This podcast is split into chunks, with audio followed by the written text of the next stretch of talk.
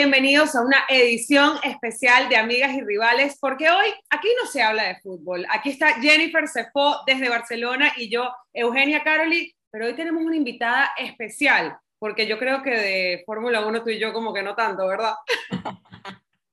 Una embarradita y ya está. Exacto, una coleadita. Yo Fórmula uno solamente cuando estoy manejando yo, pero... La realidad es que el fin de semana con la final de la Fórmula uno en el Gran Premio de Abu Dhabi estuvo candelísima, así que hoy tenemos una invitada especial, directo desde Los Ángeles, para que nos cuente todo lo que está pasando en la polémica final en la que Max Verstappen se llevó el título, pero bueno, eso está por verse. Vamos a darle la bienvenida a Giselle Salud.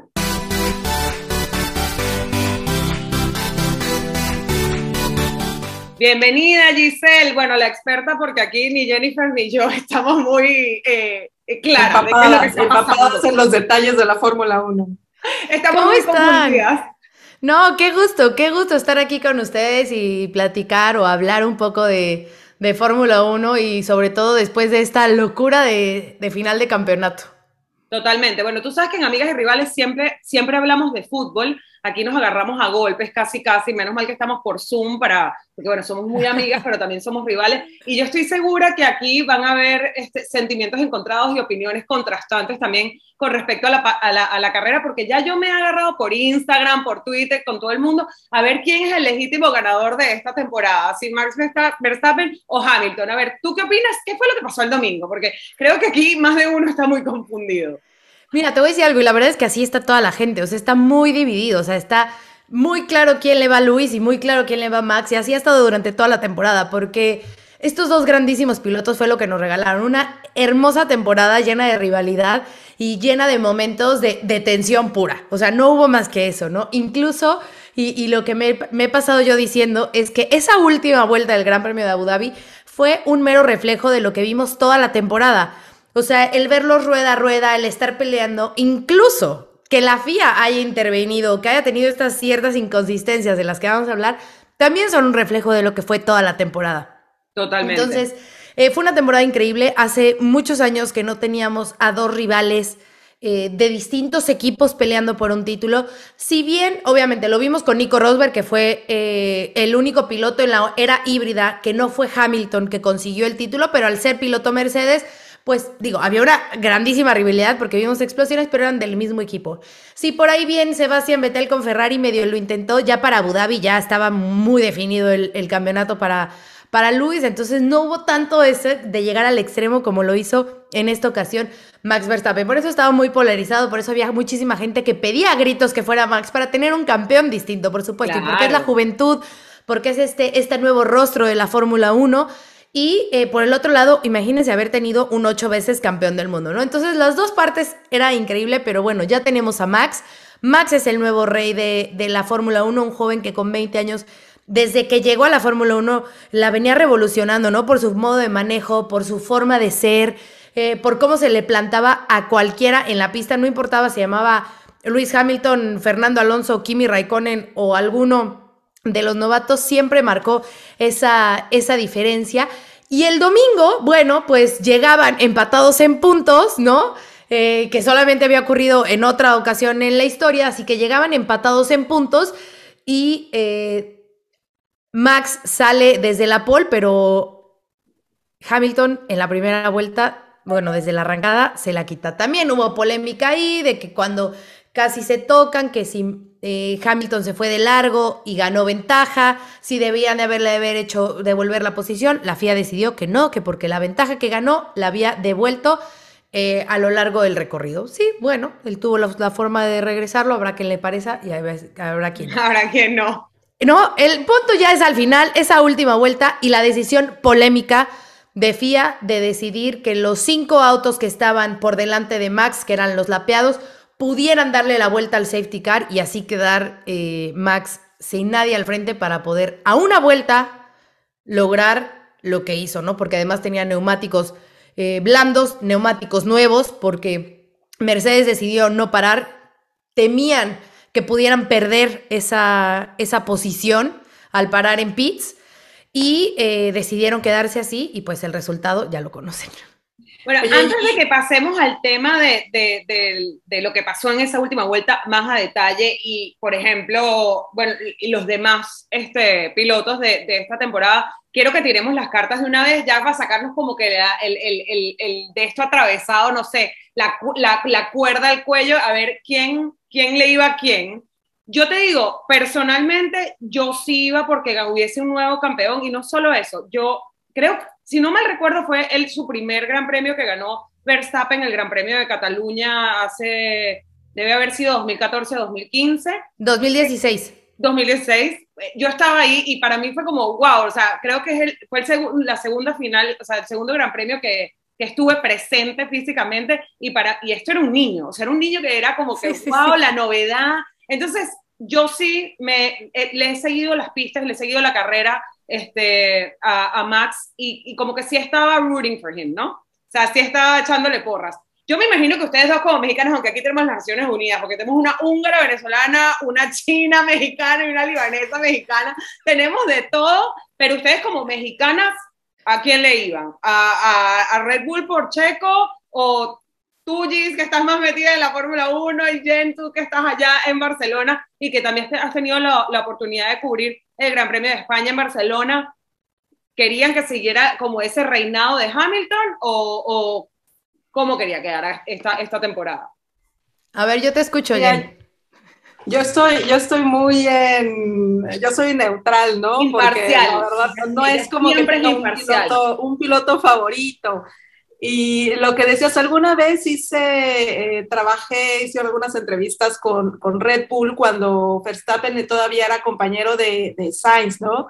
Entonces, Rosso. sí, sí, sí, los, los vi acá y estuve hablando con ellos y, y, y lo que decías, ¿no? Un joven que tenía muchas ganas, era prácticamente un niño ahí peleando, ¿no? Con los grandes. Y, y Hamilton, pues sí, es, es como esa leyenda, ¿no? Como... hubiera tenido ocho, ocho mundiales, hubiera sido una cosa eh, extraordinaria, ¿no? Para un deportista de esa, de, de eso, o sea, tener tantos, casi, tantos casi, mundiales. Casi, casi, casi como bueno, haber, igual pero, los mismos mundiales que balones de oro de Messi. Ándale. Pero, que entiendan. No sé, aquí, sobre todo en España, se habla muy mal de Hamilton. Yo creo que en España no lo quieren mucho y, y va a consecuencia Por... de, de esta pelea, ¿no? Que tenían con, con Fernando Alonso.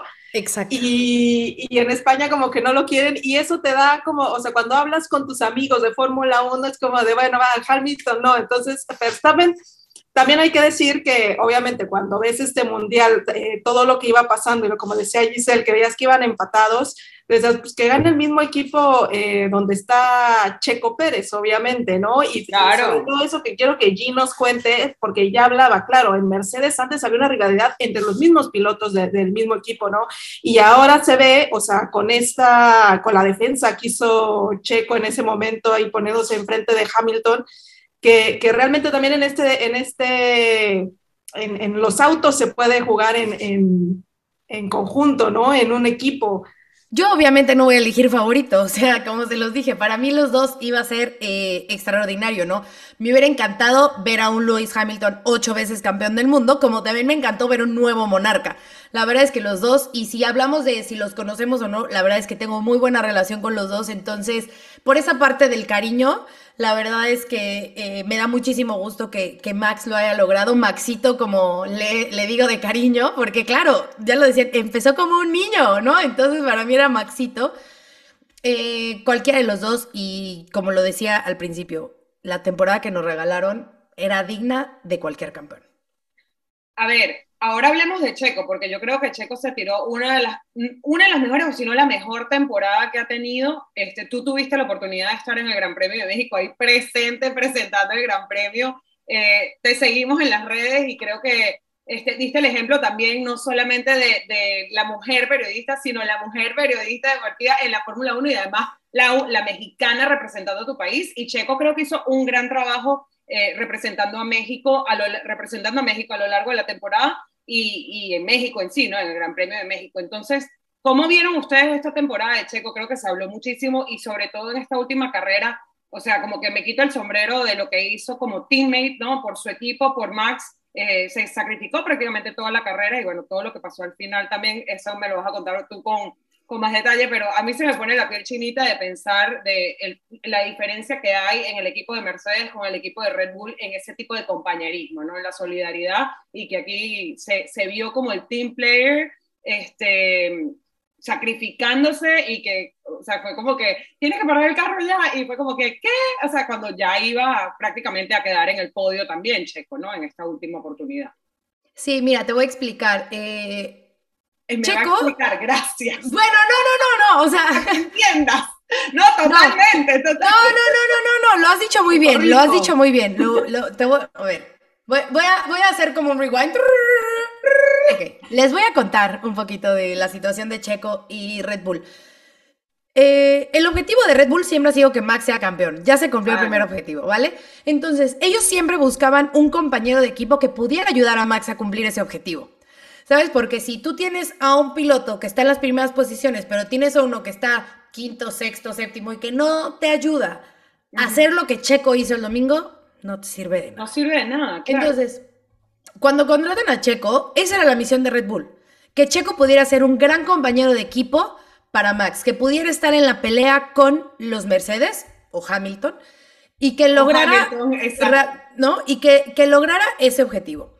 Claro, aquí... hay dos factores. Uno, que Checo era nuevo en el equipo y que Checo tenía que adaptarse al equipo. Entonces, sí, claro, al principio fue como que me acuerdo perfecto, porque dijo, yo necesito como cinco o seis carreras para adaptarme, ya la quinta ganó, ¿no? Entonces era como, wow, lo hizo muy bien. Pero después vino ese bajón en el verano, porque claro, estaba entre que probaba nuevas configuraciones en el auto, que probaba eh, su, pro su propia puesta a punto y que seguía conociendo el auto. Entonces vino ese momento en el que todos decíamos, ¿qué está pasando con Checo? ¿Por qué no la da? Pero pues era parte de este proceso de adaptación. Uh-huh. Y que a pesar de eso, le dieron el contrato para firmarlo para el próximo año, porque ya sabían del potencial que tenía Checo y de lo que podía hacer para ayudar a Max. Exacto, no solamente a nivel individual, sino a nivel de, de equipo. A nivel equipo, por supuesto. Entonces, después ya viene este repunte donde vimos un gran eh, resultado en Turquía, en México, en Austin, ¿no? Toda esta parte.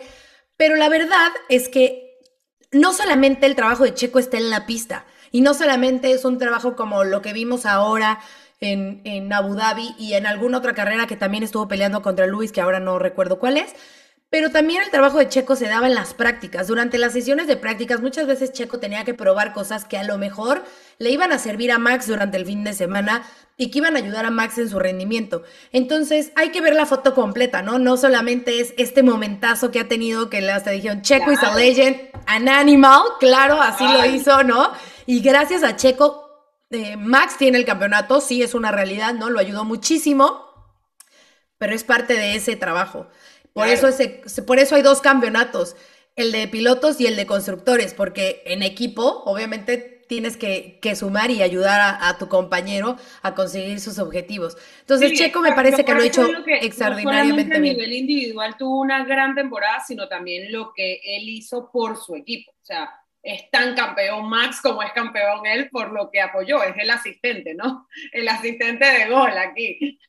Claro, lo ideal hubiera sido que pudieran haber conseguido también el campeonato de constructores, que ese se fue para, para Mercedes, ocho veces eh, campeones de constructores para Mercedes, porque al final, bueno, pues sumaron mayor cantidad de puntos Valtteri y, y, y Lewis, y hay que recordar que también en Arabia Saudita Checo tuvo que, que retirarse cuando tuvo ese incidente con Charles Leclerc, y en este, bueno, pues también el retiro por una falla en el motor, y no querían que pudiera afectar de alguna forma a Max, que tuviera que, que quedarse parado el auto a la mitad de la pista, que tuvieran que sacar otra bandera amarilla y así afectar a Max en el campeonato. Entonces fue de, we have to retire the car, aunque faltaran dos vueltas. Really, vámonos, o sea, no hay más. Sí. Bueno, Jenny, ¿tú cómo lo viviste tú, esa última vuelta de Checo, ese sacrificio, el honor Eso. mexicano? Bueno, ahí, ahí Jensi ya pro, Jensi no, pro, Jensi lo que pro, quiero que nos explique, lo que quiero que nos explique Giselle a su, a su parecer es justo de esa última vuelta, ¿qué fue lo que decidieron eh, al momento de, del safety car? ¿Sabes? Porque, a ver, ¿cómo, cómo fue la decisión? ¿Tú qué crees que pasó ahí? Porque ya, ya había sido polémica la, la decisión de los comisarios y del director de carrera durante todo el mundial, ¿no? O sea, siempre hubo ahí como, como mucho protagonismo de, de ellos. Sí. Y en esta última carrera, pues no faltó. y sobre todo en esa, en esa decisión del safety car. O sea, ¿qué quisieron? Mi, mi teoría, o sea, lo que yo lancé por ahí en una plática de café fue, no quisieron terminar la carrera con el, con el safety car, claro, ahí, ¿no? O sea, les claro. dieron como la ventaja de decir, denle. Eso fue un tema que se había tocado, Jen, y que habían acordado los equipos de no terminar una carrera en bandera amarilla, ¿no? Entonces era bandera verde. Lo ideal, ¿no? Claro, como decimos, ya en el, en el diario de lunes, con el diario de lunes, lo ideal era que hubiera sido bandera roja y, y que pararan, detuvieran, que el que quisiera parar, cambiar sus neumáticos los cambiara y que hubiéramos tenido una mini carrera de cinco o seis vueltas, lo que haya, haya quedado. Pero bueno, deciden poner un safety car, meten la grúa a la pista, limpian la pista y yo creo que en ese momento en el que ya se dan cuenta que es, va a quedar una vuelta, porque incluso se dio a entender que habían dicho que los autos no podían rebasar y después Michael Masi afirma que sí se pueden se superar, se dio, exacto. que ni siquiera completan esa vuelta, es cuando dicen, vamos por el espectáculo. Exacto. Así lo creo yo desde fuera. Yo y me parece que es lo que está haciendo, que es la misión ahora de Fórmula uno, ¿no? Ah, crear no. como más un espectáculo, pero pues habrá decisiones que desgraciadamente estén afectando al deporte y que, que manchan de alguna forma, ¿no? Ahora, Eh, hay que recordar que las comunicaciones de F I A con los equipos es la primera temporada que se están mostrando al aire. Antes esas comunicaciones eran secretas. Entonces también eh, no sé qué tanto lo estén exhibiendo, porque de por sí Michael Masi tiene muchísimas responsabilidades. O sea, no solamente es estar sentado apretando los botones, escuchando a los directores de equipo, a los jefes de equipo, a todo mundo, ¿no? Porque ahora ya todo mundo se mete en esas conversaciones. Tiene un montón de responsabilidades y encima de todo lo exhiben de esa forma, en la forma de que lo que diga se puede tomar a bien o a mal o en contra. Claro, se vuelve un, di, unos dimes y diretes.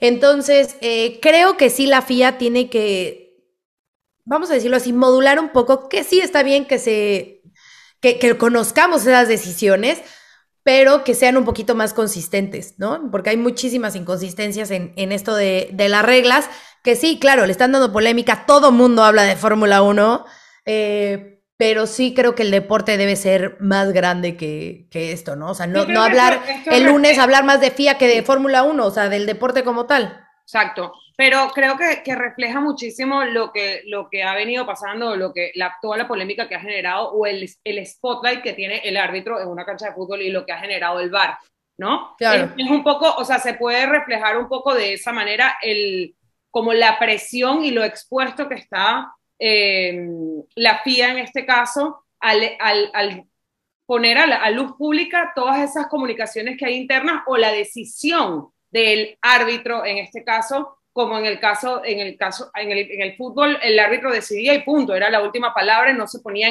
no se juzgaba o no se ponía eh, una lupa sobre la decisión del árbitro, ¿no? Claro, pero aquí el, el jefe de equipo, o el caso en el fútbol, el dueño del equipo no le está hablando al V A R para ver qué decisión toma. Bueno. Aquí sí se están metiendo. Sería buenísimo. O sea, ¿no? Imagínate. Ahora. Bueno. Por lo menos no nos enteramos. No tengo mis dudas. Estaría buenísimo escuchar eso. Imagínate escuchar Imagínate, el ¿no? ¿no? Sí. Florentino y que mira. Claro, imagínate así, Florentino llamando de, no, no, no, no, no, es que eso no se puede hacer. Uh-huh. Entonces, tal bueno, cual, aquí tal sí cual. pasa, aquí sí pasa. Sí, y lo estamos escuchando todos en vivo, además. Claro. ¿No? Entonces, y esa, y esa curva... Dime. Esa curva en la que se, se va recto Hamilton, que al final fue lo que dijeron, o sea, no, no lo devolvieron lo, los puestos hacia atrás, pero sí como que devolvió, ¿no? El, el eh, bueno, no, que, como que iba, pero ¿qué crees o sea, que pasó ahí? Lo que pasa es que cuando se sale de pista gana tiempo, entonces gana ventaja, y eso es lo que se pelea, que cuando ganas ventaja, cuando sales de la pista tienes que devolver esa posición. Pero eh, la F I A, se, con los números, verifica que más adelante él, digamos que esa ventaja que había ganado la perdió, ¿no? Entonces, que por eso no le pidieron devolver la posición. Vale. Ahí al final, yo creo que más allá de ese movimiento, ahí Max arrancó mal, ¿no? Entonces, de ahí ya él ya tenía la posición perdida porque él arrancó mal. Bueno, ¿y qué va a pasar ahora entonces con esto? ¿Ya se quedó así? ¿Max es el, es el campeón de esta temporada? ¿O seguimos aquí, pica y se extiende para un próximo episodio aquí con Gis hablando de la Fórmula uno? No, esperemos que así se quede, porque la verdad es que sí metieron propuestas, estuvieron hasta la, como cuatro horas esperando vaivén en, en Abu Dhabi, los periodistas que estaban ahí esperando una resolución. En ese momento los comisarios decidieron eh, que no iban a, o sea, que aceptaban la protesta, pero que no iba a cambiar el resultado. O sea, desestimaron la, las protestas de... de de Mercedes, con sus puntos, la hicieron pública, decidieron el por qué tomaron esas decisiones. Entonces, ahí fue cuando fue declarado campeón Max Verstappen. La opción está abierta de que ellos puedan apelar ante la ley, tenían hasta... ¿Pero metieron una apelación al C A S ya o aún no? No, todavía no. Ten, tienen, eh, desde ese momento tenían noventa y seis horas para, para hacerlo. Okay. Hola, nos trajeron comida. Claro.